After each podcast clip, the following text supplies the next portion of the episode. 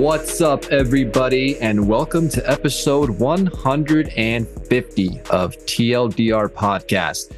We got the full lineup for you once again. Um, James will be talking about football, uh, so a little bit of off-season football update for you guys. Uh, we're also talking about the finals preview for both hockey and basketball with uh, Alex and Tradon. So we're getting down to the last few teams here and, and some of the nitty gritty stuff uh, for some championship talk. So hope you guys enjoy it. Uh, first, we'll check in with the boys. James, how are you, bud? Um, I'm still kind of sick.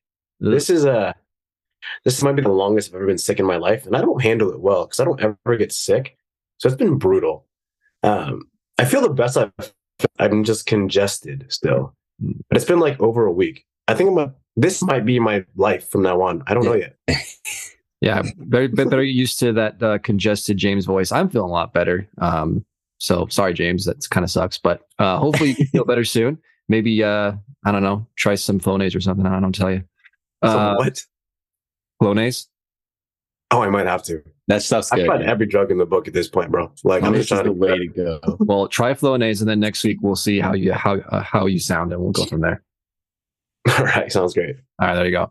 Tradon, uh, first of all, happy anniversary, one year wedding anniversary to you and Kylie. Uh, those uh, red velvet Oreo cake pops still haunt me to this day that were at your wedding. So, how was that anniversary and how are you doing? Uh, I'm good. The anniversary was great. We headed up to Big Bear, um, and not before stopping all, all the way going down to Temecula to grab our new cake because they give you instead of having you freeze it, they just bake you a new one. Um, so thank you, Bo Cakes, for that. And then I just decided we're gonna get we're gonna get the same desserts because neither of us barely got any because you fucking vultures ate them all. I had so uh, we wanted a taste of them, so we bought our own that only we could eat. Um, and we were munching on those all weekend. Um, Big Bear was beautiful, um, sunny, way, way sunnier than it than it is down here um, and we could see why. Like the clouds are a lot lower than you guys think down here. Uh, it's it's very weird, uh, but it was fun. Um, Saturday, I mean, obviously the sports were absolutely insane, which was fun, which was really fun to kind of go back and watch that. And then they were fucking horrible on Memorial Day. It was a fucking horrible sports day. So um, there's that. Um, but yeah, other than that, it's been good. Nice. For those desserts, did you get those red velvet Oreo cake pops? Oh my god, Tyler! The yeah, I got the got the cake balls and we got the cheesecake bites. All right. So after this podcast is over, I'm driving to your house. Just so you know. I'll so, eat them all by then. Damn it. Okay. Well, I'll drive super fast. Alex, how are you, man? I am doing well. Tyler, I honestly thought that you would be traumatized from red velvet flavored things. I've I've, I've Ooh, gotten over story. I mean, it wasn't There's it wasn't the red velvet. It was what I drank afterwards. That was the problem. Uh, oh, here's, okay, here's this. Here's the story. It was like a Saturday at two in the afternoon, and we decided to play a drinking like all of our like college roommates uh, drinking game, uh, watching The Wolf of Wall Street, and then also playing Wizard Wizard Staff at the same time. Uh, and then Tyler made his staff. Yeah, Tyler, obviously. what kind of question is that? Tried to throw the staff as a javelin, like across into somebody else's apartment that we didn't know. I was I like, thought they no, wanted no, to play. They weren't even. thought you wanted to play. I did. I thought they then wanted to play. Tyler, Tyler like disappears for a little bit. I go to check on him. I thought he was dead because he'd thrown up everywhere and it was just red all over his bathroom. And I just, I just closed the door and walked away. I was like, "Fuck it." Oh no! Yeah, great friend. Great friend. Yeah. I checked on you. That's pretty good. Yeah, I mean, as, as long as you checked out I was breathing, I figured out. Yeah. Like, I guess it's good enough. I'm sure you like groaned or something. I was like, "Yeah, he's alive." Made a noise. Ah, good enough. Yeah. Yeah, I definitely yeah. do remember that. Um, but yeah, uh, I love red velvet. Honestly, it's one of my favorite uh, cake flavors. So, uh, yeah, Tradon, I'm coming for them. So you better eat them quick. Um, so let's get into the uh, meat of the podcast. We're, we're going to lead off with some hockey. The Stanley Cup Finals are set. Tradon, let's talk about it. Yeah, let's talk about it. So, um, as I alluded to, yesterday's games were horrible. Um, that hockey game and I didn't think that it could be worse than the basketball game. That was a hmm. lot. That was just a down, like such a downer of a game seven, guys. And I know you'll get to it, Alex, but god damn, like I thought it would be. I thought the Celtics would put up a fight. Well, then you flip over to the other game, the hockey game, and the ba- Dallas Stars were fucking worse. So I'm going to spend a couple minutes just shitting on the Dallas Stars. That was an absolute embarrassment showing for for for for uh, playoff hockey, and um, and and that's coming from a guy who wanted the Vegas Golden Knights to win, um, but to have no bite. Um, and I really want to take a moment to completely shit on their captain, uh, Jamie Benn. You're a piece of shit. I'm going to say that straight up. Um, three, you go in and take the dumbest fucking cross check penalty I've ever seen in a playoff game. You get kicked out of the game two minutes in. So you might, you basically have already been suspended at that point. You get suspended two games, um, not before saying the most, uh, the most ridiculous thing ever that you fell on Mark Stone when clearly you did not fall on Mark Stone. You, uh, you definitely, uh, you definitely hit him in the head. Uh, anyway, you get banned two games and then I think everybody expected Jamie Benn to have the game of his life um, in, in that game six because his team kind of rallied to to keep them alive you know, after going down 3-0 and he puts up an embarrassment of a, of a game along with the rest of his team and so um, I would be I know j- that Jamie Benn is is you know is a is a professional I understand that if if I was the coaching staff or the or the management staff I, I would be considering stripping the C almost yesterday. Um, that that is not something that a, a, captain does. That's not that's not hockey. So uh, I, I was I was I was I'm quite a little bit um, disappointed in that. Um, so just want to get off my chest, um, uh, James. I think that your your Dallas Stars are better than that, and I think that they'd be better off with a different leader. That's just that's just my opinion. Do you have any Do you have any thoughts on that? I mean, I can agree on that, but it's really hard to just judge his entire captaincy and his future based off of two games essentially. The game where he commits a penalty, and then the next when he comes back, right? He has an entire body of work where he's been phenomenal and not done these things, and to just judge him off one mistake, for the most part, is a little absurd to me. Did it cost them? Yes, absolutely. Or maybe did it help them because they won the two games that he didn't play? You, I don't really know, but the fact of the matter is, he did one dumb thing, and it's really hard to just base his entire future and captaincy based off that one thing. I like that. Um, the the problem that I think that you that you and I have been seeing with Jamie Benn and and Tyler Seguin was they haven't produced. And I know that Seguin produced early on when Pavelski was out. He was a no show in the in the Western Cup final, which was just upsetting. Uh, it's just it's it's it's tough to see that. It's tough to see when you pay when you you know give the bag to these players and they and they don't and they don't uh, live up to it. That I mean, I know that I, know that you know they've earned their they've earned their play, they earned their pay, they've earned that. But um, you know, with with with with such a great team in, on the on the rise, I think that Dallas is is set to be good for a while. Um, and so it it just might be time to consider the next step because we we now consider Dallas as the Roope Hintz, the the Jake Oettingers, the Jason Robertsons, the uh, you know all those types of guys. Uh, we you know Miro Heiskanen, but we don't you know Jamie Benn and, and Tyler Seguin are kind of fading a little bit, and maybe it's time to to really in, embrace that younger core that's kind of up and coming. Um, but you know, almost, you know, uh, that, there's a reason I'm not in management because if if you know, you know, I think that emotions may need to be uh, quelled before you make any big decisions. So, just getting that, just getting that out there. At the end of the day, um, the Florida Panthers on the east side um, swept the Carolina Hurricanes and the and the Vegas Golden Knights. Um, finished up beating the beating down the Dallas Stars in game six last night. So we have a final matchup between the Florida Panthers and the Vegas Golden Knights. Guys, this is another matchup for never won the Stanley Cup.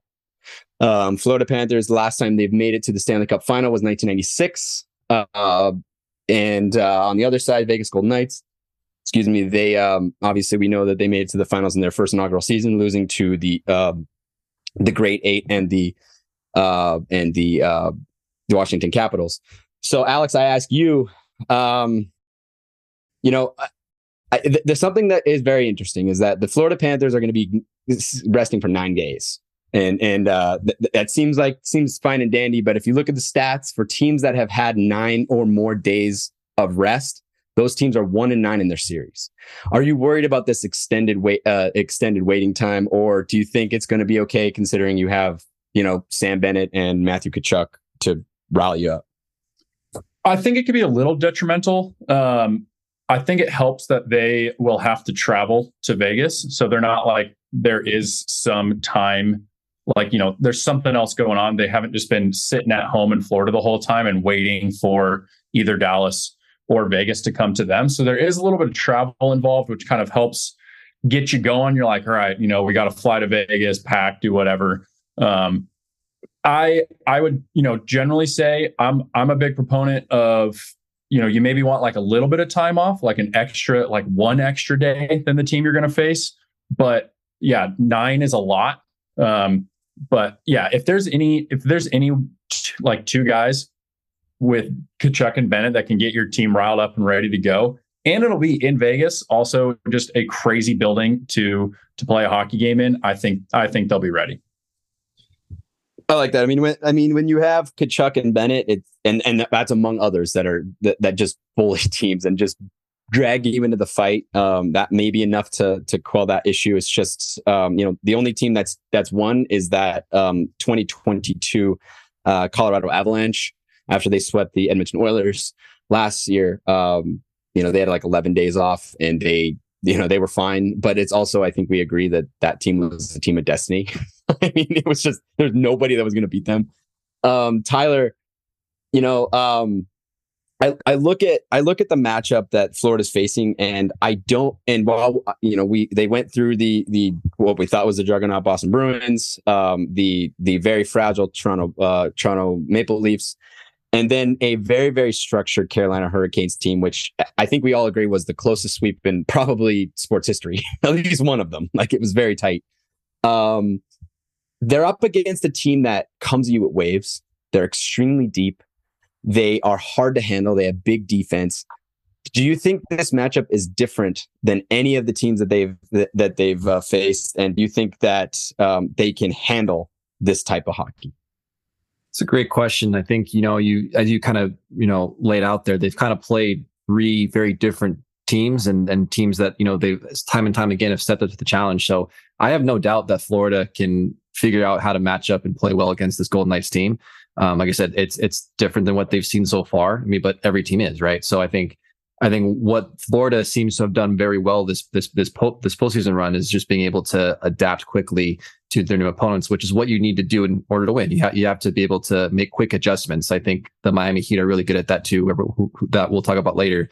Um, and, and any team that's successful, especially as you know a lower seed, like you kind of really have to almost kind of tweak your game a little bit because you may not have as much depth or talent as a team that might you know like the Golden Knights or the or the Bruins are kind of built upon you kind of have to like tweak and kind of find their weakness and kind of change your game a little bit.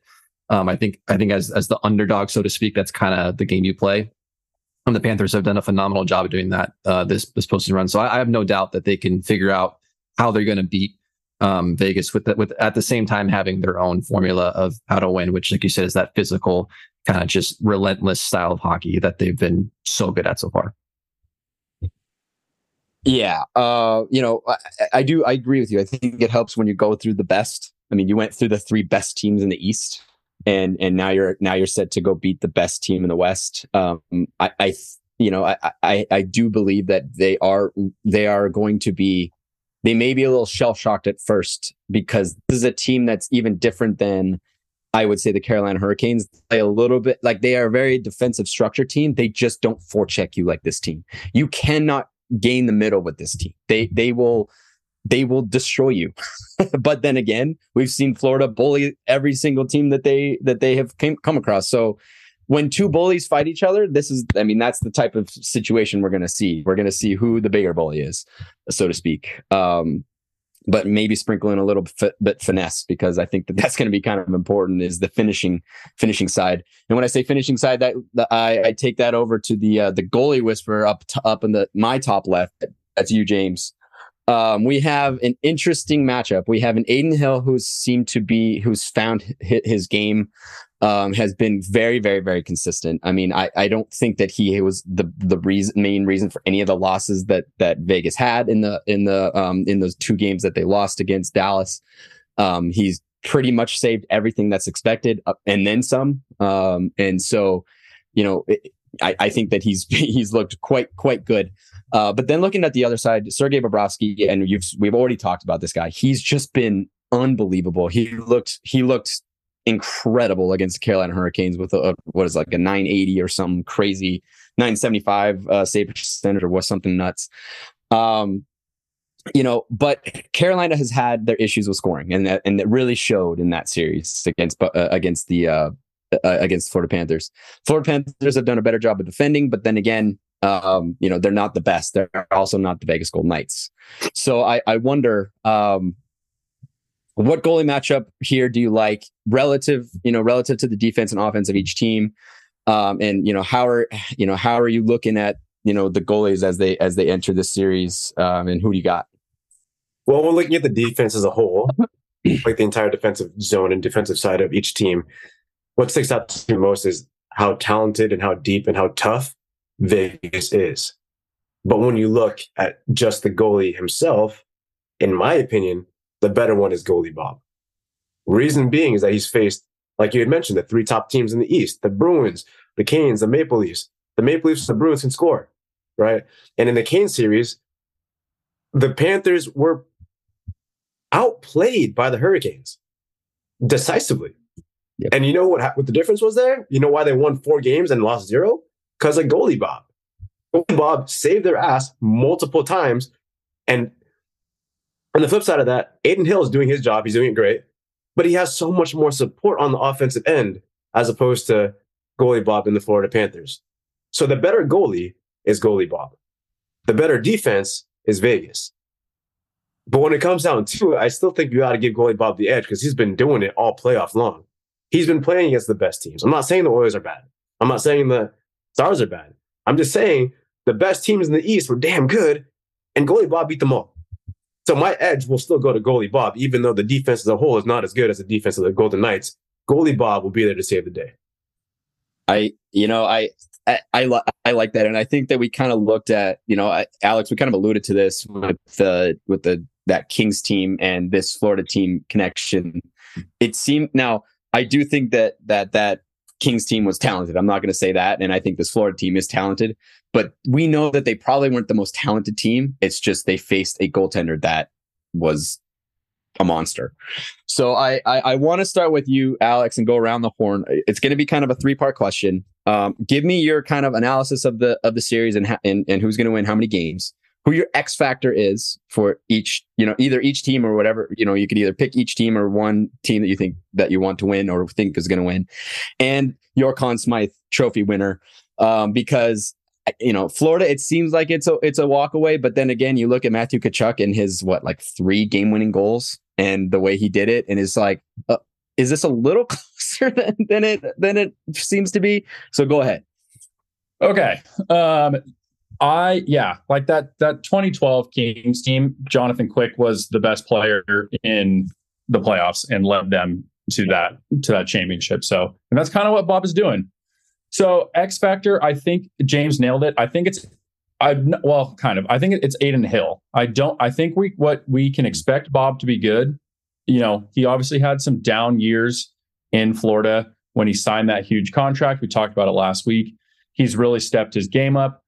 You know, maybe they would have made the finals last year if they weren't didn't win the President's Trophy. That's we've know this as a fact. This is a fact of life. um, so I think Adin Hill being as playing as well as he has been playing because when you think of Adin Hill, you don't think of an elite goaltender.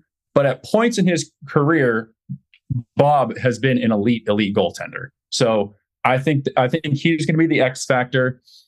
Has has there ever been a shared Conn Smythe win? Like no, I, but I I am all for it. If if you're thinking what I'm thinking, you think yeah.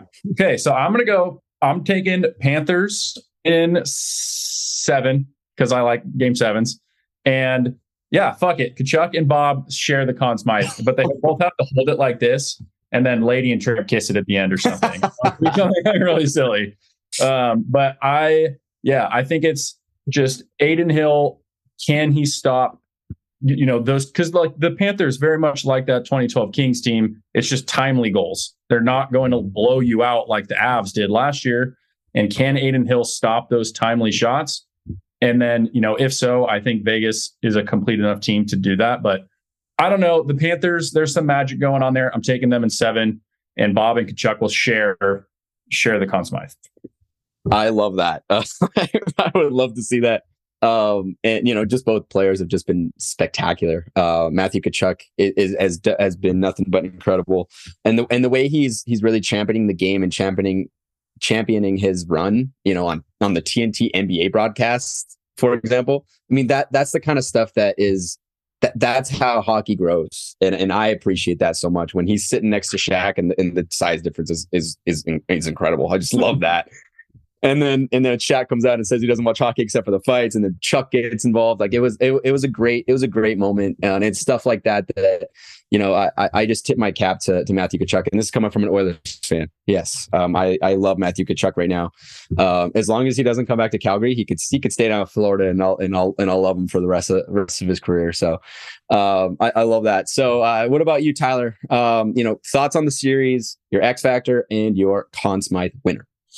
Yeah, uh, you got love the Stanley Cup. We got you know a matchup right here where we probably didn't expect. You know, I think the Golden Knights were one of the favorites for sure, but then you know the Panthers and and, and their road to the Cup, as we mentioned several times, definitely reminds me a lot of that 2012 Kings run.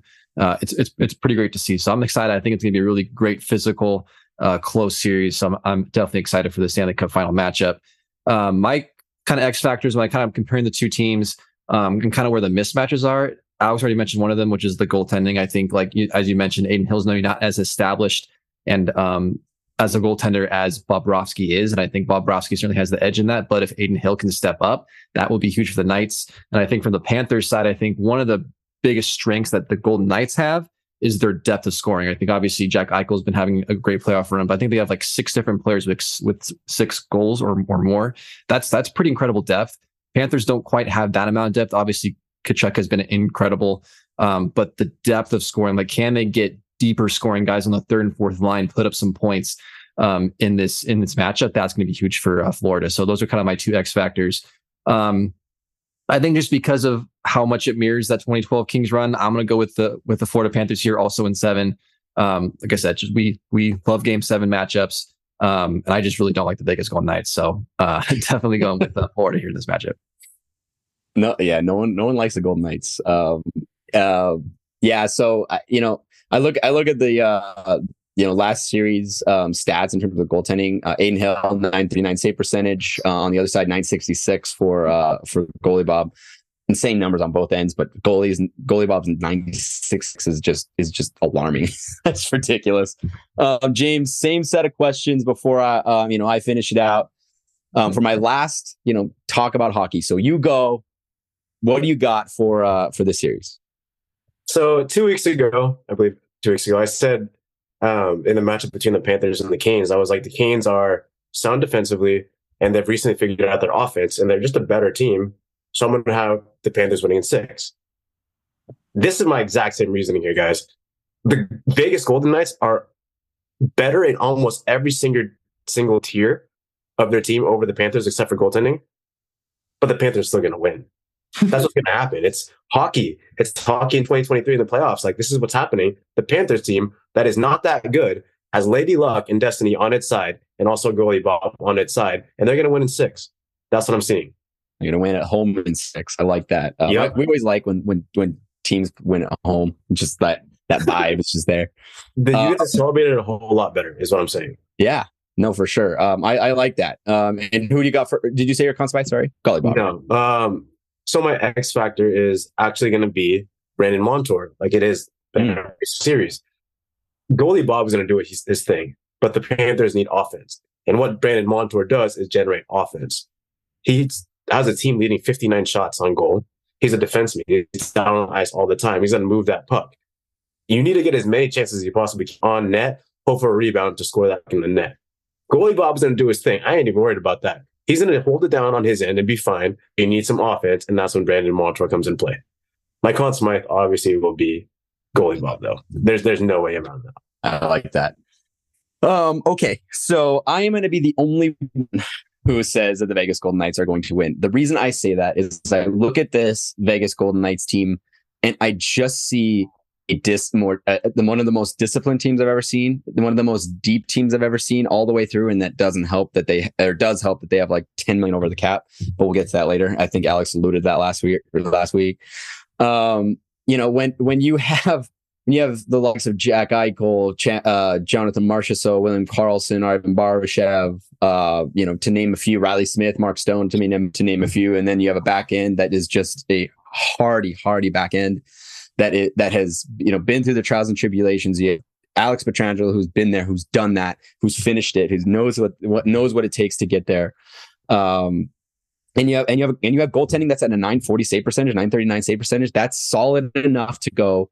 I I I think that the Panthers luck is going to run out and and I don't and not that I wanted to I just think that it's going to eventually run out they're going to get uh, going to be up against a team that comes to you at waves that you you have not really faced a bully yet. You've been the bully, and now they're facing bully. The the Vegas Golden Knights are not a team that that backs down like the Dallas Stars.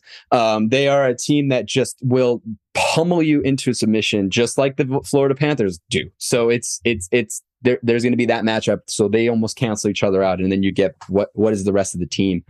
And I just think that the Vegas Golden Knights are just too way too good of a team to to um, not win this series, in my opinion. Um, I actually think it's going to be five. I don't think it's going to go that long. I really don't. Um, and and I, this is a person that wants it to. I would rather go to seven. I, I just have this hunch that the Vegas Golden Knights are going to ride high. I think that the the nine day break is a little too long. Five days for the Vegas Golden Knights is like perfect. It's like just a few days to just catch your breath, but not enough to like lose it mentally. I don't think that it's going to be too much of a factor. I think that you know Matthew Tkachuk's going to come in and and and Sam Bennett's going to come in and say, "Hey guys, okay, we're let's let's get back into this." Um, I I just I just have a hunch that that this is Vegas's one to lose. Um, as much as I as much as I love this the run by uh by the um Florida Panthers. My X factor for both. I mean, I, I, mean, I think it's I think it's the play of Matthew Tkachuk just continuing to be a bully and not and and continuing to to bring his team up. If if he can do that, I think that um, that's going to help this team weather the storm that they're about to face. Um, he's going to have to do. He's going to have to be that guy, just like he was in uh, against the Carolina Hurricanes and the rest of this whole playoffs. Um, on the other side, for the um, Vegas Golden Knights, I'm going to say Jack Eichel. Um, Jack Eichel has been just a steward of a player this whole playoffs. Uh, he didn't have any scoring in, he didn't score any goals in this last series, but he really didn't need to. I mean, the rest of the, the scoring went, th- you know, went, went throughout and Jack Eichel fit, you know, played his, his defensive game and, and he was, uh, and he was incredible on that end as well. And he's gonna, he, he's gonna be expected to be the guy um, like you know, to finish this off. He's he's been fantastic in his in his in this playoffs after that game after that first game where he looked absolutely awful, and um, you know, and and with that, I think that Jack Eichel is going to sh- uh, show that he's he's the guy. Fortunately for me, as an as a McDavid fan, the number two pick in the 2015 draft will get his Conn Smythe trophy and his first Stanley Cup, um, albeit with a different team than he was drafted. And the Vegas Golden Knights will be Stanley Cup champions. Um, but that is all I got. That um, that is my last hockey uh, hockey discussion for the 2023 season. Um, this uh, this summer and this year, um, I will be out next week. Um, but after that, I'm either going to be talking about off season stuff or completely random stuff that I just think because um, it's summertime and that's kind of what we do. So that is all I have on hockey for this season please enjoy the play the mm-hmm. Stanley Cup final. I hope it is as electric as I think it's going to be. Hell yeah. Thank you, Tradon, for another outstanding uh, hockey uh, analysis by you once again. And we'll hopefully enjoy a great Stanley Cup final here in 2023 between the Panthers and the Golden Knights. Hope you guys enjoy it.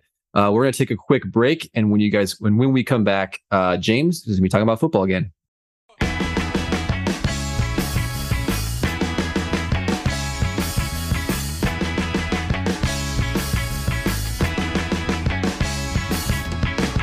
Welcome back, everybody. Uh, if you guys have been missing some NFL football, don't worry. James is here to satisfy your craving. We got some offseason updates. James, what do you got?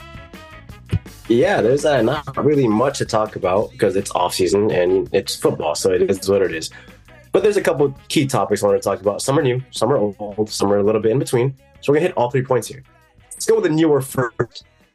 DeAndre Hopkins, wide receiver, formerly of the Arizona Cardinals, was cut come Friday, but it wasn't a shot until today on Tuesday. He is a five time All Pro, five time Pro Bowler, and receiving touchdown leader in 2017. The Cardinals cut him because they're going to be bad. there's no ifs, ands, or buts about it. They're going to be terrible, and there's no reason to have a $14 million wide receiver on your payroll if you're not going to win a game. He is one of the best, arguably, one of the best receivers in this generation. Huge contested catch radius, red zone target, was a monster in Houston, but he's 31 years old. He's probably going to want to go to contender. So I want to throw out to the guys. I'm going to start with Tyler over here. But Tyler, where is DeAndre Hopkins going to go? Yeah, it's a fascinating question. Uh, I think there's a lot of good options. You know, kind of looking at at everything. Um, I feel like the team that should really go for it is the Buffalo Bills.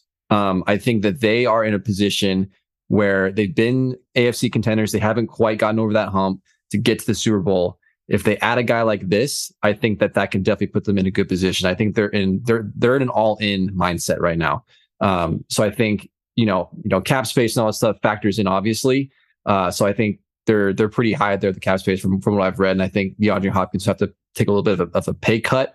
But as if he's saying what he's saying, I think you know he I think he he gave the list of like the top five quarterbacks that he wants to play with, and um, Josh Allen was one of those quarterbacks. So I think if he wants to go there and he wants to try and win, I think Buffalo is a great place to do it. I think Buffalo should try their best to get this guy um, because obviously the his career has proven he, he's a very consistent guy when he's healthy and not suspended. So um, I think I think that, that that Buffalo should definitely give it a really good shot.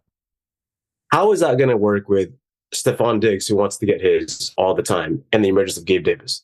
How are they going to fit all three wide receivers on, on offense at the same time? You know, I, I think with with those with those kind of um, questions, I think that it's always good to have more than less in certain situations. I think we said it before. You can't have too many wide receivers on a, on a, on a football team. I think this is one of those positions where you can kind of a little bit of a surplus and be okay. Okay. Okay. That's cool. I like that. Alex, where do you think Hop's going to go? As much as I would love for him to go to my Buffalo Bills, as we all know, I think he there he's going to go to a team that's even more all in than the Buffalo Bills because their quarterback is 40 years old and they just traded for him, and that is the New York Jets. Uh, if there's a team that is going for it, that's all in, it's the Jets. They have Aaron Rodgers for a very short, finite amount of time. Obviously, he's 40. Um, you know, Josh Allen is still young. The Bills window is open for a long time, while this Jets window is really, really tight. And yeah, the Jets have signed um, Randall Cobb and Lazard, and that's great, but they're not D Hop. And, and, you know, I I think Aaron Rodgers is on that list of five five quarterbacks that uh, he would want to play with. If not, that's a four time MVP and a Super Bowl champ. Um, that's a tough that um, AFC East is a tough division though, potentially the toughest division in football coming up this year. We thought that about the AFC West last year, and it didn't turn out that way. So like you just never know what's going to happen. Um, but after playing in Houston and not getting much done there, obviously, and then you know with Arizona, it's kind of been a mess. Plus his suspension. Um, you you think D Hop wouldn't want to be in New York and Aaron Rodgers and the whole the whole shine of it all? That's it. Again, I don't know how the money would work out, but I feel like that's that would be a good fit. How do you think he would fare under the spotlight? Like that, that's a big spotlight. He was in Houston, not a big market. Arizona, yeah. not a big market. You go to New York, and all of a sudden all eyes are on you. How does him and his personality work with that? I think he would thrive. He seems like the type of guy who is very confident in himself, but not like too too overly cocky. And he's not going to. Ideally, it's not going to turn into a Le'Veon Bell situation. I still think he's close enough to thirty. He did only play half a season last year, so hopefully his you know he's a little bit fresh coming into this season. Um, but to be honest, there's just no way you just never know how fans are going to react or how players are going to react going to a place like New York or not really New England, but Boston or Philly or something like that. Those are those are different animals. So I don't know for sure, but I feel like he's the type of guy who can handle it. Payne, where's Hop going to go? Oh boy, I have one here um, because Alex took mine. Um, you know what? Um, the betting favorite of the NFC of the NFC North is going to take DeAndre Hopkins, and that is the Detroit Lions. Um, is going to go join the Detroit Lions um, and just alleviate more, alleviate some pressure off of um, off of Williams. I think he's going to join a receiver group. Um, Amon, uh, Amon-Ra, St. Brown, Marvin Jones Jr. That's going to be just a wide breadth of wide receivers and options for uh, for Jared Goff. This is a Detroit Lions team that I think needs to bolster that offense just one more piece away to be that much better.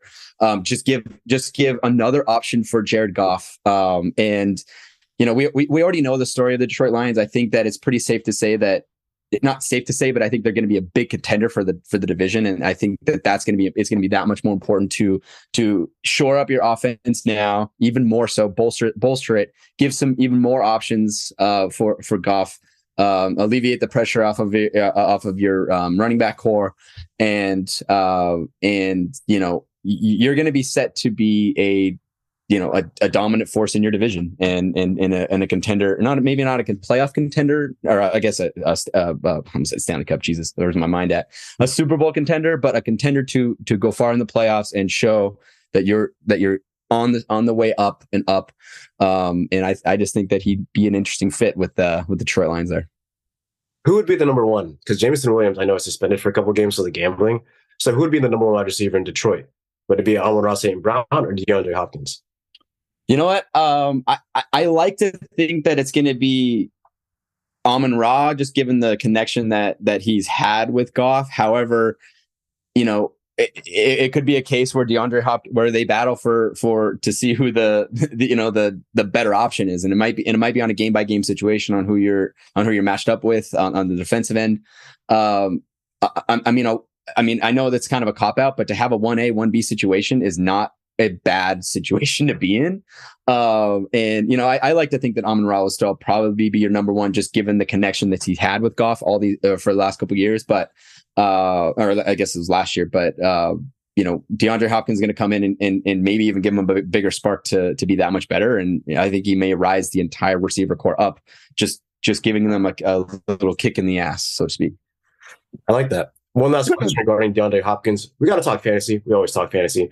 So the three teams we mentioned today, the Buffalo Bills, New York Jets, and Detroit Lions, which team does Hop need to go to, to to, establish the most fantasy relevance? Tyler. I feel like it would be the Lions. Um, definitely that that that Goff Hopkins connection. I think obviously you know with the Bills, he's got a lot of competition.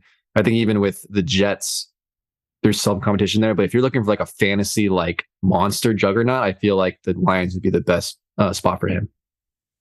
Alex. I think it's the Jets. I mean, we saw what Davante Adams turned into with Aaron Rodgers, and we saw what he didn't turn into with the Raiders. And you think D Hop couldn't do that also? I think there's less competition in New York compared to the other two. Stefon Diggs is a one. Amon-Ra St. Brown is a one. You know, the Jets, they're young or old. Like that's it. I think it's the Jets easy. I like that. Tradon yeah, I, I have to agree with Alex. I mean, the Jets, the Jets depth chart. I mean, I'm sorry, is not that deep on the wide receiver end. Just not compared to, like you said. You even asked me who's who's going to be the number one. Like, if it's a one A one B situation, that's not that doesn't bode well for fantasy. And he, DeAndre Hopkins walks in as a number one for sure, in my opinion. So, but with the Jets. So there you go. All right, very cool. Moving on to our next topic, we're going to talk about Alex's favorite quarterback, not his best friend, not Josh Allen. We're going to talk Jimmy G. Mm-hmm. Alex mentioned it earlier with the Raiders and how Davante Adams is feeling and all of his feels and all that. Jimmy G signed with the Raiders this offseason. Jimmy G failed his physical shortly after signing with the Raiders this offseason. In his contract, there is a void or a waiver saying that if he does not pass his physical by the time season comes around, the Raiders can cut him at no cost to the Raiders. This is a troublesome situation for Jimmy G and for the Raiders as a whole. Because without Jimmy G, they don't got a quarterback. If Jimmy G doesn't pass and gets cut, he gets no money. Jimmy G has had trouble staying healthy and getting healthy throughout the years. As a Niners fan, I know that.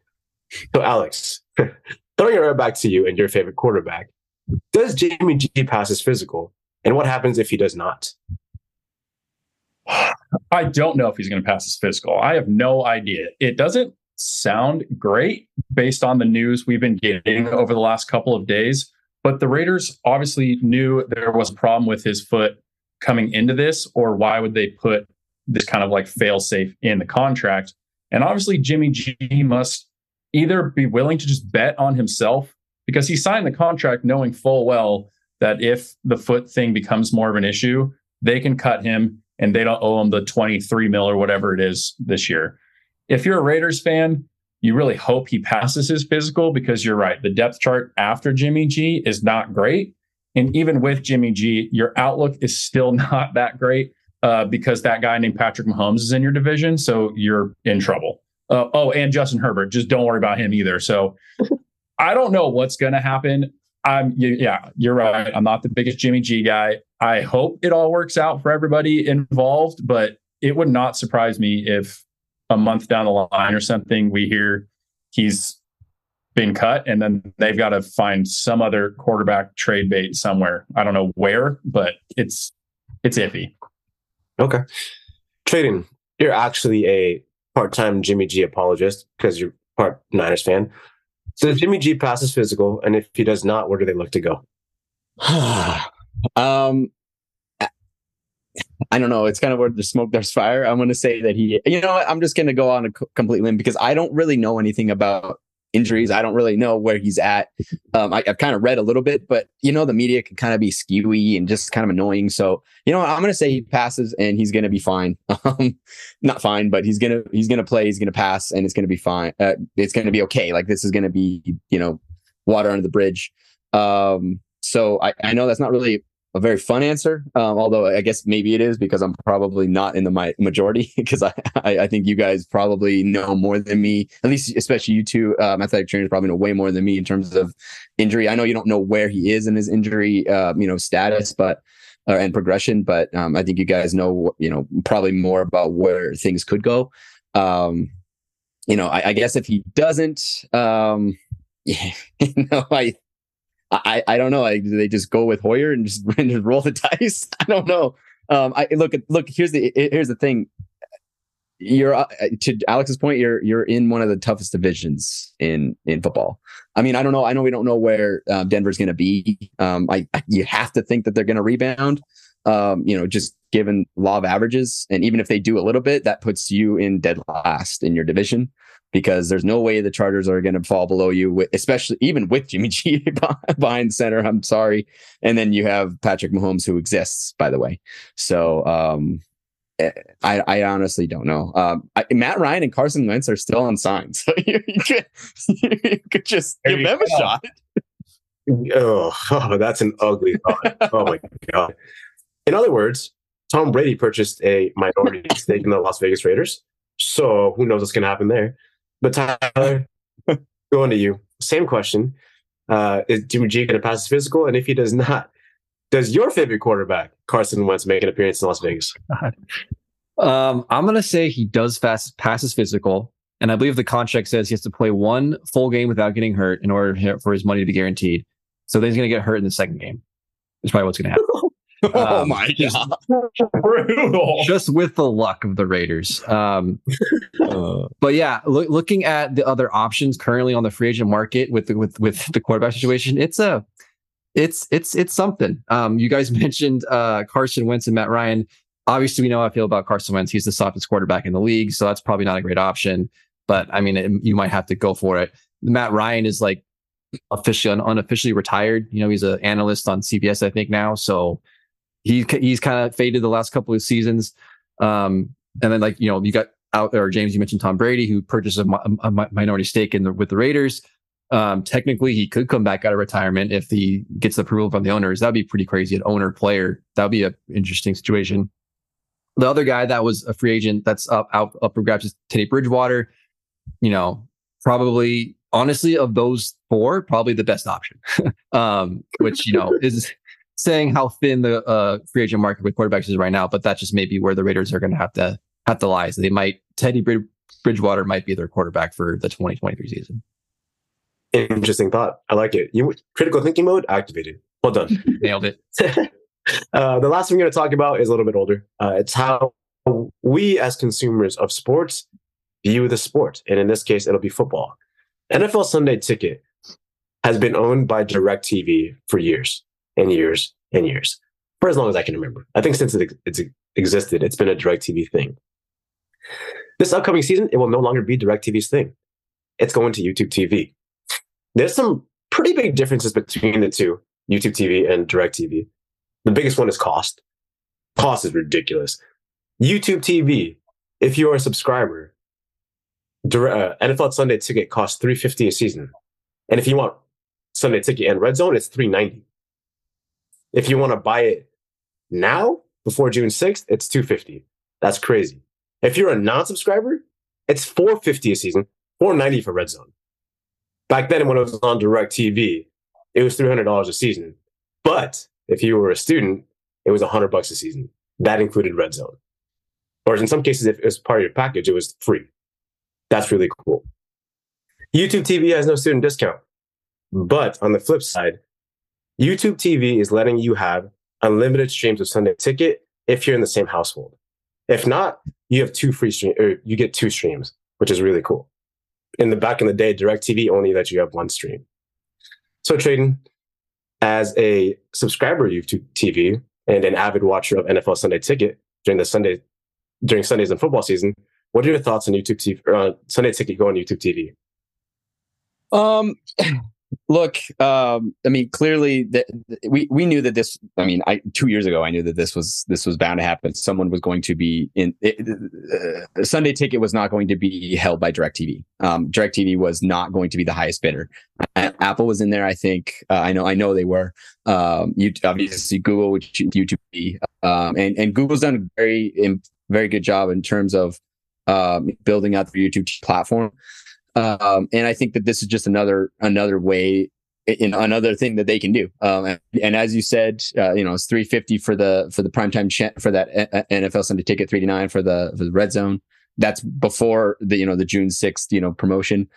Um, I, I I know that the price is is what it is, and I think that that's kind of you know the jarring part. But to be frank, I don't think anybody would, would have been expecting Directv not to consider you know rising raising the prices, just given the fact that cord cutting has kind of forced a lot of these you know sports you know sports broadcasting institutions to to do that. Um, there's just not enough buy, you know not buyers for it, and they need and they have a payroll to make, and they have cost uh, cost to pay for. So I don't hate it. I think that you know it'll be interesting to see how how YouTube TV handles it. Um, you know, uh, the interesting thing is if you have YouTube TV, you have your local channels anyway. You have your local games anyway. It's part of the package, so you don't have to pay for Sunday ticket. It's only it's only for those out of uh, out of market games.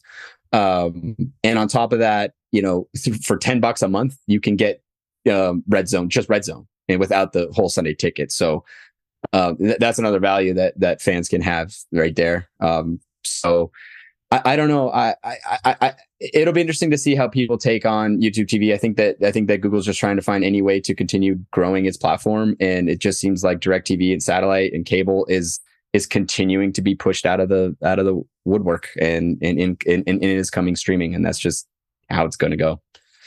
Tyler, as somebody who actually used YouTube TV's Red Zone channel for ten dollars a month, how do you like this? Do you like YouTube or DirecTV going and not saying I don't want Sunday Ticket, and do you like it better on YouTube? What What are your thoughts? Yeah, um, I used to be, you know, a YouTube TV subscriber, and I really liked it a lot. Um, I think that it's one of the best live TV streaming platforms in terms of its interface and like the it's super easy to use. I think it's pretty fair cost. Um, I dropped it recently um, just because they dropped a lot of uh, sports channels that I found really important. The main one being MLB Network. Uh, that's just a channel that I watch pretty much every day. Um, and they don't have um, RSNs on their on their uh, platform either. So it was kind of a one two punch for me. I'm like, okay, I'm out. Like this, those are really the only two things I watch. So like I'm not going to pay for it. Um, so I switched over to Fubo recently, and I think I've you know I, I still like YouTube TV better as an overall platform, but Fubo just offered better channels for a sports fan than YouTube TV did. Um, so, but talking about YouTube TV and you know um, and uh, the NFL package you know, I, I, think we're navigating a lot of rough waters with, you know, live TV and streaming. And just, it definitely seems like there's a lot changing. And it's just this period of kind of turbulence right now, as um, Tradon kind of mentioned a little bit. Um, I think right now, this is probably the best option for, for fans. It's not ideal, but I think, I think if you're a really big NFL fan, like I think that cost is probably worth it. If you, you know, like, like I said, you know, we, you know, watch football every Sunday and just sit there and watch it. I think that that price amount, especially if you buy it early, is probably worth it. Um, if if you use it. I think, you know, for like for me, like for MLB TV, you know, it's not as expensive as that, but it's there's certainly something that, you know, if you watch it every day, use it, probably worth it. Um, I think YouTube TV overall, like I said, is a is a great platform. I think it's one of the a very user friendly platform.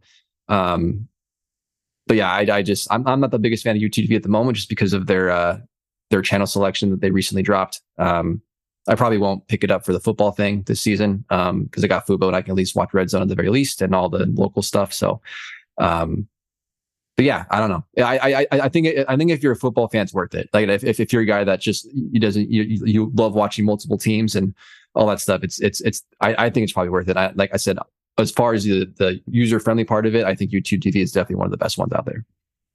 I agree. Alex, YouTube TV versus Direct TV, Sunday ticket. Who are you with? What are your thoughts? Yeah, I was also a YouTube TV subscriber until very recently um, when they upped their monthly charge by like 20 bucks more a month. And that was my immediate, I'm out. Like you're dropping things, but adding costs. That doesn't make sense to me. So I'm out. Um, I, I, I agree with the boys. Like if you're a big enough football fan, and if you do it, what did you say, James? It was 250 if you do it in the next week or so. Yeah, 250 without red zone by June 6th, 290 with red zone by June 6th.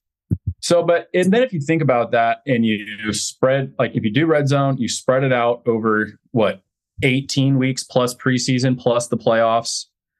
Thursday nights, Sundays, Mondays, like you're really averaging like maybe like 15 bucks a week if you if you do it the early one kind of depending on what you decide to do like rough math there it's like kind of like 15 bucks so again yeah if you like tyler said if you want to sit there for eight hours of uninterrupted football whatever the fuck he says and watch every game and every score, then like it's worth it. But if that's like if you only care about the Niners and you only want to watch the Niners and you don't care about anything else, then like it's probably not worth it. But yeah, if you want to sit there all Sunday and and watch games all day, then yeah, go for it. Hmm, yeah, I won't be doing it, but I'd say go for it. that is definitely me. I will be doing that.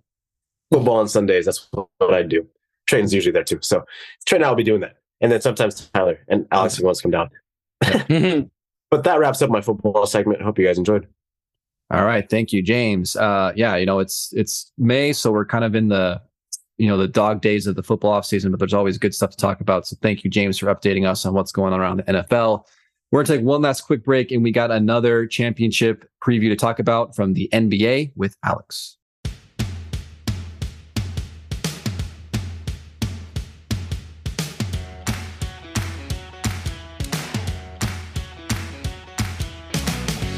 Welcome back, everybody. We got one more segment for you. Guys, if you were a team in green on Monday, it was a rough day. Um, it was a rough day if you were if you were a fan of if you're a fan of a green team, that being the Celtics and the Stars, in case you didn't catch up on that. But we have another finals preview to talk about, this time with basketball and the NBA, and Alex is gonna lead it. Take it away. Yes, thank you, Ty Ty. Um, yes, the finals matchup is set. It got a little more uh, dicey than we originally intended based on what we talked about last week, and we almost jinxed the Celtics. Uh, like it almost happened until they shit a brick in game seven. So, yeah, Miami was up 3 0 in that series. Like we talked about, we pretty much just did our preview of the finals matchup last week. And then they the Celtics brought it back to 3 3 and had game seven at home and just forgot how to play basketball. I don't know. They lost. So we are in the Denver Nuggets versus the Miami Heat. It is official. Just a little reminder of what these teams have done. So the Nuggets were the one seed. They went through the Timberwolves, the Suns, and the Lakers. The Heat were a play-in tournament team. They're the first play-in tournament team to ever make the NBA Finals. They lost the first play-in game to the Hawks. They then beat the Bulls for the final play-in seed to get to the number eight seed. Beat the number one seed Bucks in five, beat the Knicks in six, and then beat the Celtics in the Eastern Conference Final. They, they were the number two seed. Um, that was only the fourth time a team had come back from down 3-0 to even make it to a game seven. And all those other teams lost on the road. So the Celtics, you or even worse. Um, but since we already kind of did our preview last week, I think similar to what Tradon was talking about with rest, the Nuggets swept the Lakers. It's been a week plus. They've just been resting. Uh, they don't have to travel. Miami is coming to them. Miami was confident. They had booked a plane ticket from Boston to Denver after their game seven. There was no ticket home.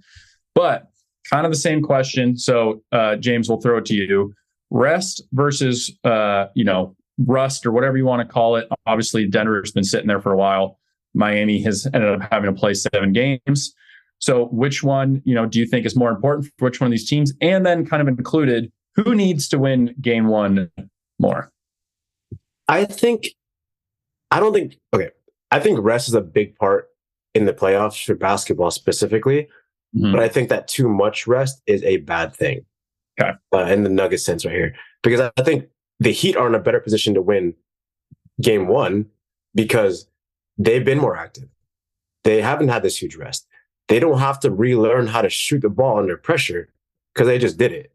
They don't have to relearn their sets or relearn rotation or how to move without the ball when there's defenders around because they just did it. On the flip side, the Nuggets have been sitting on their ass forever. I'm not saying literally sitting on their ass, but they haven't had that pressure.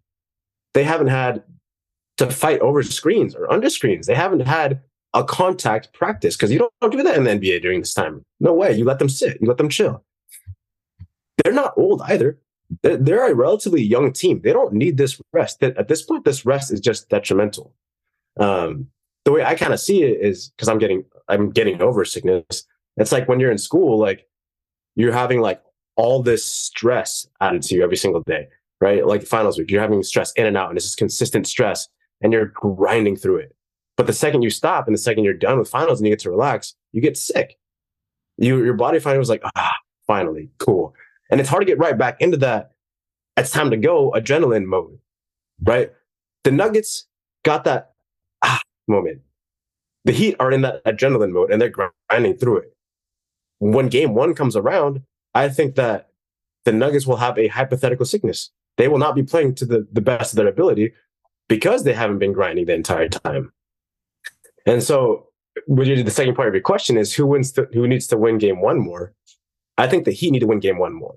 They got to take advantage of the precious opportunity they have of having a not 100% ready Nuggets team. And you want to win game one in, in altitude. You want to get home court advantage back winning any game in altitude against Denver is going to be huge, exponential even. And you might as well take advantage of that precious opportunity that was gifted to you. Yeah, that I I do like that. You know, um, yeah. Other than you know, like DeAndre Jordan, who never plays, and Jeff Green, the the Nuggets are a relatively young team, and they have been sitting for over a week at this point. And you're right, the adrenaline and just the like the fight that Miami's had to go through and they're they've probably had some you know they played it pretty even and cool with the media but i'm sure that locker room was getting a little nervous after it got back to three three to three especially after that game six loss at the buzzer which was just wild so um, that does make sense i do think denver's going to need to come out strong i know james you're the only one out of the three of us that picked the or out of four of us that picked the heat to win so i get what you're saying about how they they sh- they need to come in and kind of like make a statement a little bit uh, Tradon, same question you asked me. You asked us. You know, in hockey, think it's different in basketball with rest versus you know playing all the way up to it, and then who needs to win game one more. Yeah, I, I don't think it's much different. Um, I, I, do worry about the Nuggets being able to come out, um, you know, strong. Um, I, I, like to think that you know my my new favorite basketball player is going to come out and just lift his team up because that's kind of what he does. Uh, but is it enough? Is is enough for the and and and is he going to have the help to do it? You know, it, it, are they going to be awake enough to do that? That said, I think the Heat need to win Game One because of that factor. Um, because as soon as Jokic gets into the series and gets into the game, I'm sorry, uh, we saw, uh, look. Bam Adebayo had a rough last couple games. I mean, I think we can agree. Game six was was way rough. He's he, I think he was getting a little bit rattled by the the play of the of the Celtics, and we know that Jokic can kind of bully people. like he kind of is an animal. He doesn't really back down. And if this is kind of a precursor to what could happen, Jokic is not only going to feast, he's going to feast for days. Like he's going to feast like he's never feasted before. If Bam, if Bam is not going to be able to, because I don't know how, eh, I don't know if there's anyone that can even. I know. Look, I know that you can't really guard Jokic at all, but you can make his life hard. And if Bam can't do that, there's no chance. So uh, I, I, think that the the rest factor of the Nuggets being off for too long and the Heat coming off of this adrenaline and, and maintaining that, I think it's going to be important that they take game one, steal. They need to steal at least one game, and I think if you steal game one, you you've you've put yourself in the driver's seat because otherwise, if you let the Nuggets win that game after the, all that rest, and we know we we don't know what we're going to get out of Bam, you know, and and uh, um, uh, Jimmy Butler can only do so much. I mean, we saw that he was a little bit human in Game Six, and we saw how that happened. Is saw what happened there. It was it was a lot closer than it should have been. I mean, I think that he could have walked away with that game if if if if Jimmy is uh, you know the Jimmy we've seen. Um, I, I mean, Jokic doesn't take games off, so this could be a, a very fast series if if the Heat don't take advantage of what is is given to them here. So they need to win Game One. Yeah, I like that a lot. Tyler, same same questions. Um, you know, rest rest versus adrenaline, uh, and then game one. Who do you who do you think needs to win? Yeah, I'm kind of on the same same page as the as a James and Tradon here. I think you know if if it was me as an athlete, I think I would much rather go into a finals having played recently than having like a week or so off. I just think that having that constant game action, timing and stuff is that's probably one of the hardest things in sports is like timing of gameplay you can practice all you want, but like the game is a different speed than any kind of practice you do. And I think having that constant repetition and, and, having that going in is is really helpful. So I think for me, I think that not having as much rest and kind of going into it is probably a better position to be in. Um, and I definitely agree. I think the Heat taking game one is more important. I think as the underdog in a series, which, you know, seeding wise, certainly the, the Heat are the underdog in the series. It is you know, as an underdog, what you have to your advantage is that there's really no pressure on you because the pressure's on the top seed to win because they're, cause they're expected to win. As the bottom seed, no one really expects you to win, um, except for yourselves. Um, so if you truly believe in that, and then you go in and you win game one, you take game one on their home floor, you know that that magnifies the pressure on the, on the top seeded team tenfold because now there's all this pressure for that other team to try and rebound it and, and, and come back and win. So if you can take game one and really put the pressure on that top seed, knowing also that you're going to come back home for a couple games, you know, with with with, with at least a, a, game in hand is is huge for for for that road team. So um, for me, it's no question that the Heat need the game one win more than the Denver Nuggets do. Yeah, I think if you're the Nuggets, you have to expect the Heat are going to come out, uh, pun intended, hot in game one and really, really try to set the world on fire. Pun number two. Um, but if you if watch the Nuggets play this postseason at all, you know Jamal Murray in the fourth quarter is going to get his. So if you're a Nuggets fan, expect the Heat to come out and really try to you know set the tone. But I, I, I agree with you. I agree with you guys. I think the Heat really need to try to win Game One, if not at minimum split. Um, you know, one of those first two, but the Nuggets uh, are the huge betting favorite. So if you are a degenerate like James and you feel like the Heat are going to win, this would be a good time to put money on them because they are. It is one of the bigger uh, lines between NBA Finals teams. So, um, yeah, the the NBA Finals start on Thursday, so two days from now. So we will probably, unless something crazy happens, still be talking about it next week.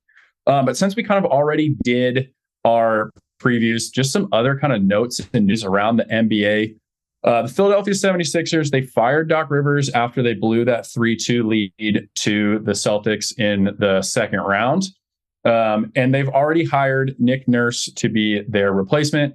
Uh, he was the Raptors head coach who also led that Raptors team with Kawhi and everyone to that finals victory over the Golden State Warriors. You know, I think a lot of people look at that that finals and Nick Nurse and go, yeah, he did a great job. But if Kevin Durant and Klay Thompson are healthy, they really don't have a shot at winning that. But is like, Tyler, we'll start with you. Is Nick Nurse really going to make that big of a difference compared to Doc Rivers? You know, James Harden is a free agent.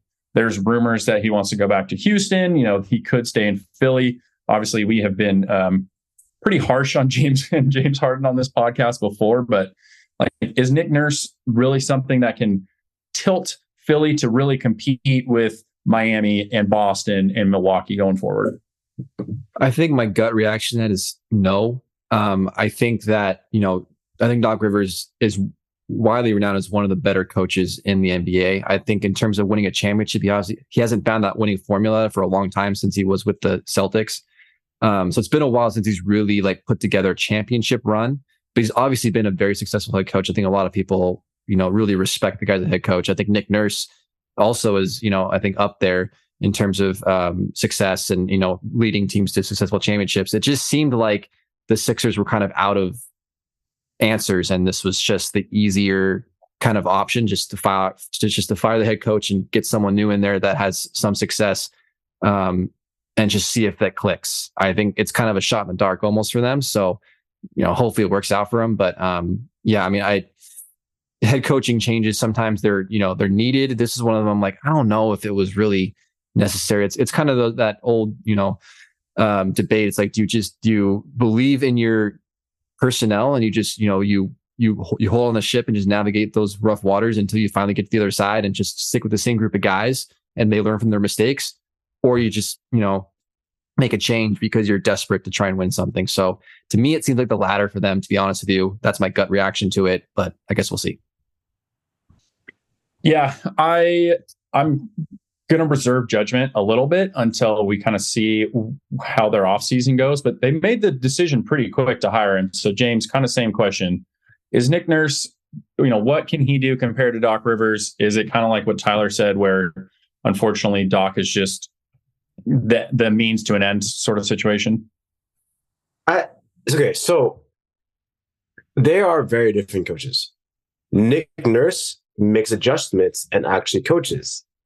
This is, it's a huge shot at Doc Rivers, but Doc Rivers, from what I've heard and what I've seen and all the interviews I've looked at and everything, he doesn't really coach.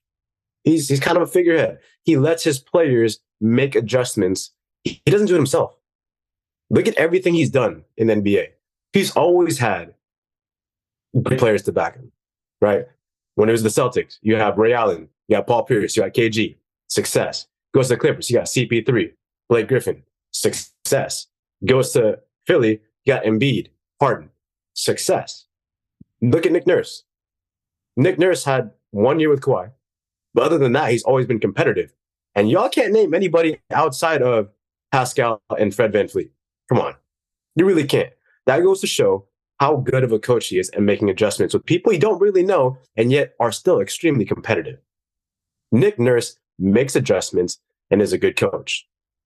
He is also a coach that can speak to the younger generation a whole lot better. Because, like I said, Doc Rivers doesn't really coach. He really uh, relies on his players to make decisions and have critical thinking skills. But this younger generation, this new group of basketball players, don't have critical thinking skills. They're a tad immature. They need to be told what to do, when to do it, how to do it. Nick Nurse does that. Doc Rivers does not. Well, yeah, yeah, James, I I get you. Um, the I mean, I think the Philly offseason is going to be one of the more interesting ones as we kind of move forward. And we'll definitely, after the finals, talk about teams that are going to have a lot of question marks in the offseason. I feel like Philly is definitely one of them. Um, but Tradon kind of same kind of same question. You know, are you more on the Tyler end of things where you know it's more of just you know they had to make a move because they failed in the playoffs again, or are you a little bit more on the James side where like you you know Nick Nurse could potentially really take this team to the next level? Oh no, I'm so far on the James side. It's not even funny. It's, okay. it's not even fucking. It's not even close. um, look, there's a connection of why he's here. They didn't just hire him. Um, he has a connection with Daryl Morey, which is general manager of this of this uh, 76ers team. He was the head coach of the G League, which was then the D League um, of the Houston Rockets when he was uh, when Morey was the general manager of the Houston Rockets. So there's a connection there. They know each other. This isn't just a spur of the moment um, hire. Nick Nurse is a guy that holds his players accountable. Um, he he uh, you know he preaches a defensive game, and he he preached that to a to a Toronto Raptors team that yes, I understand that a, a healthy Warriors team doesn't lose that series, but it is what it is. It's you still beat the Warriors, and um, and you know they, they made it through that whole that whole run, which I don't think very many people um, thought they would. Kawhi leaves, and did everybody forget that they had 53 wins before COVID hit in 20, 72 games? That's kind of a big deal, and they did not have uh, and they did not have um, Kawhi Leonard on, on their squad. He was getting the best out of out of what he had um, you have Kyle Lowry, who's like, it's Kyle Lowry. Like, I, I love Kyle Lowry, but it's it's Kyle Lowry. uh, Fred, Fred, Fred, I mean, you got Fred VanVleet, you got Pascal Siakam. uh, Norman Powell. Like you had a you had a team that was not extravagant on paper, but damn, they are good basketball players when when when when they're um, held to a, a certain standard. Um, they needed to bring someone that is not going to take any bullshit, that is going to to force their their um, pussy ass James Harden and um, the FMVP uh, Joel Embiid to actually play defense when it actually matters. And I don't know if you guys know what FFMVP is. I think you guys can uh, can understand it. Fake MVP. Um, he is uh, he he he he was an absolute fucking joke in the in the in the playoffs, and and he just seems to not be able to play when it actually matters in this in, after the second round. He's you're going to have Nick Nurse that's not going to tolerate that kind of shit. He's going to hold. He's going to hold he's going to hold Embiid to a standard, and I actually think that's going to be the best for Embiid. We may truly see an, an MVP out of Joel Embiid um, going forward. A guy who can play both sides. That's not just uh, that's not just full emotion. That's not just playing for the crowd. That's playing for his team. You might be able to see you might be able to see that with a guy that that holds these types of players accountable for for their type of actions, or they're going to ship them out. See ya. Like you're you're just not there. Um, I I absolutely love this uh, uh this hire for that reason, and and I have to think that um, you know, we we saw what he did with that with that run with that team. We saw what they what they were doing going into the uh, going into COVID until COVID kind of you know kind of screwed things up. And and not I'm not saying that that whole you know whole bubble run was was you know an asterisk. I'm not going to say that, but you just completely kind of ruined they kind of completely put all of what Toronto was doing to a complete halt. I know that they haven't been the same since then, um, and, and, it's been a little tougher for the the Raptors, uh, at least for this last season. And and I have you have to think that the the um, the play-in round kind of did kind of sentenced uh, Nurse to death.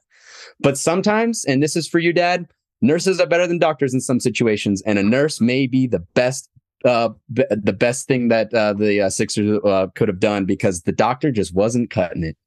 Wow. Whoa. Wow. How long did you think about that? Because that was kind of genius. I, I, just thought about it right now, actually, and I'm like, oh, I'm gonna throw you know throw my dad a bone because honestly, some of the stories that he tells, nurses are like way better than doctors in some cases. Guys, I'm serious. I did not even think about doc and nurse at yeah. all. I'm I'm, I'm super awesome. mad at myself. I did not make that connection. That was yeah, awesome. that's I don't care about the rest of what you said. That part was awesome. uh, uh, I yeah, Embiid. I mean, Harden has never played defense. He never played defense in OKC. He never played defense in Houston. It's just not part of his game. I, you know, I think, yeah, you got to hold Embiid accountable. I think James and Tradon, you kind of nailed a little bit. Like Doc has kind of gotten into this like comfort zone, and maybe he needs, you know, I don't know, start with a team with less superstars on it. I don't know. Maybe we'll see Tyrese Maxey take even another a bigger step if James Harden leaves. So that could be kind of an interesting, uh, interesting side to it. But kind of last last thing, and you know, normally we would not talk about GMs leaving, but it kind of came, at least in my opinion, out of the dark today that Bob Myers, the GM of the Warriors, left, and his kind of his quote was just like, "It's time." Um, definitely seems more of a contractual issue. Like his contract was up in June of this year. Uh, he doesn't, you know, apparently him and ownership and the Warriors haven't figured out what they need to do. But in his, uh, you know, 11 year uh, reign as the GM and slash like uh, president or whatever it is, two time executive of the year. They made the playoffs nine out of 11 seasons and, you know, they just won four NBA finals or whatever.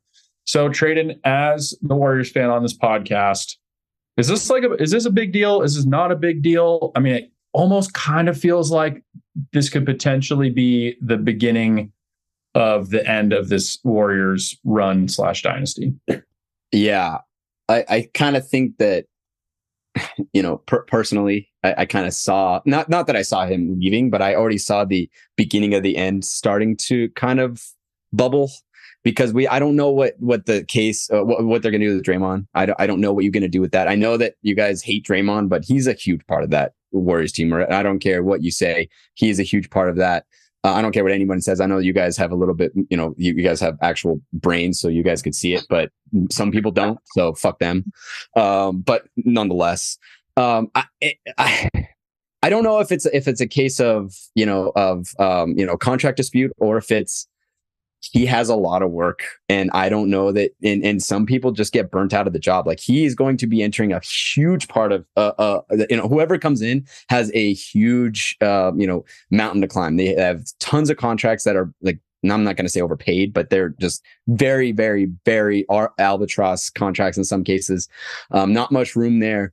Um, I don't think that he draft. I mean, he drafted okay. Like he uh, uh, he did not draft Steph Curry. He did he did draft Draymond Green. He drafted um Jordan. Uh, I'm sorry, he drafted uh, Kevon Looney um, and Jordan Poole. That's kind of his like notable ones after he he uh, drafted Draymond Green. Jordan Poole, we I kind of am pissed at him. So um, don't be surprised if he gets hit again this uh, this summer by someone because he's an idiot. Um, I love Kevon Looney. I, I love, fucking love that guy. Guy's baller. I love. he's my he's my boy.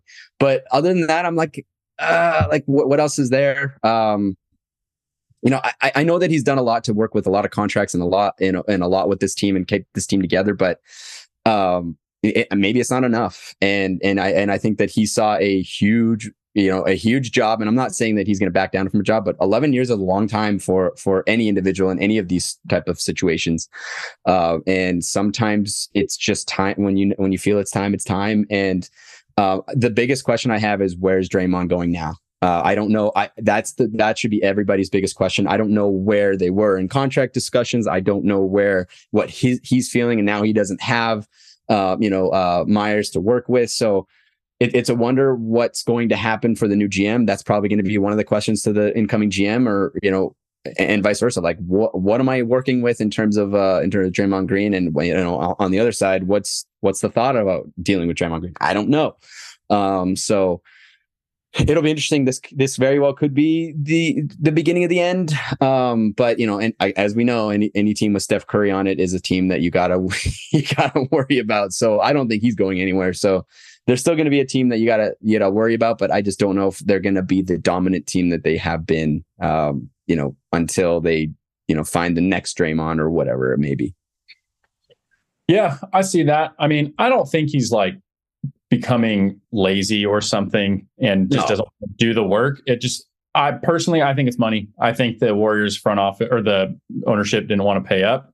And it's just his kind of nice way of saying, okay, I'll move on or I'll, you know, sure he's got plenty of money. So, you yeah. know, he can do whatever. But James, thought on thoughts on him leaving and, you know, kind of is this sort of the the cracks starting to show a little bit? So there are two storylines that I kind of focus on when it comes to this entire scenario here.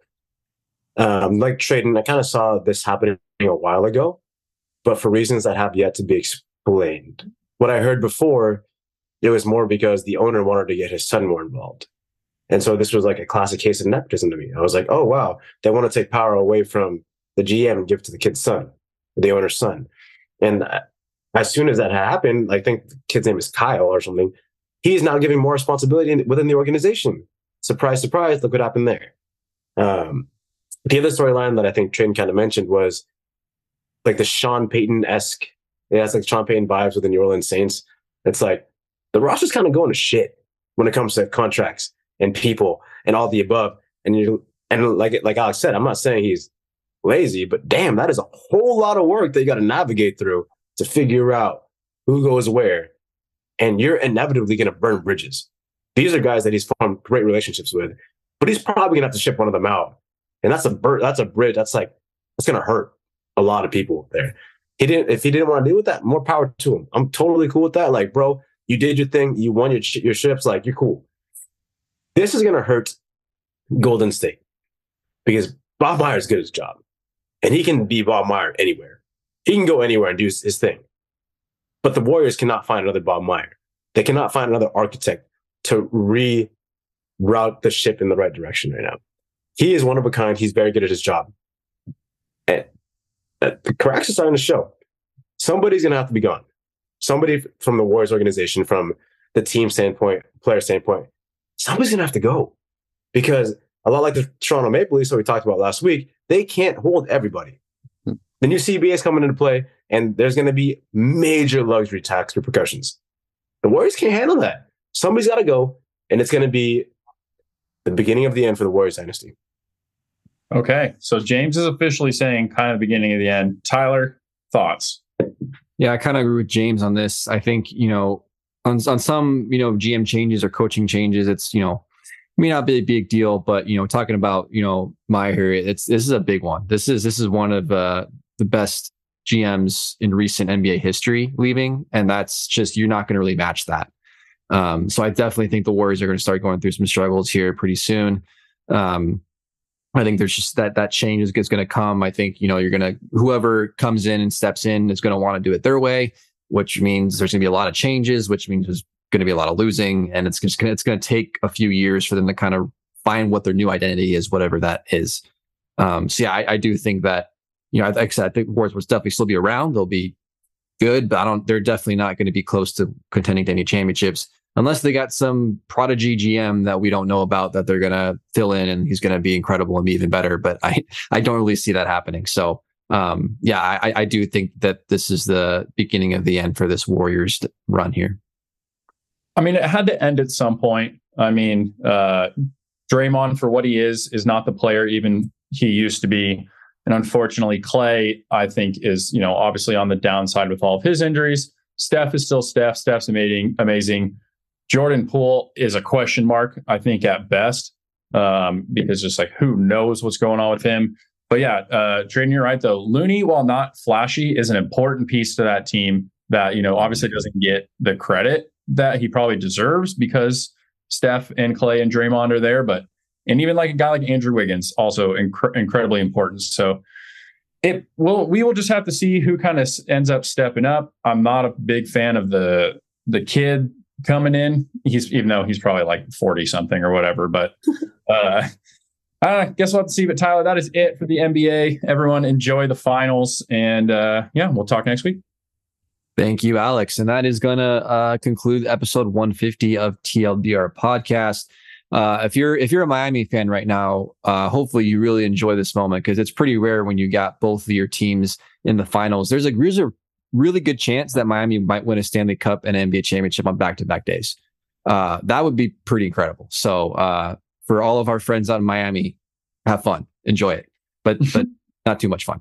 Um, guys, we're really close to entering our fourth year of the podcast. Obviously, we're, we're 150 episodes in.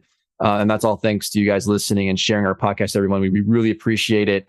Uh, we will have a new subscribe feature on Spotify. So please make sure to check that out. Subscribe if, if you listen to us on a weekly basis. Keep sharing it. We really appreciate the support. We're 150 in. Hopefully, we have at least 150 left. Um, thank you for listening, and we'll talk to you guys next week.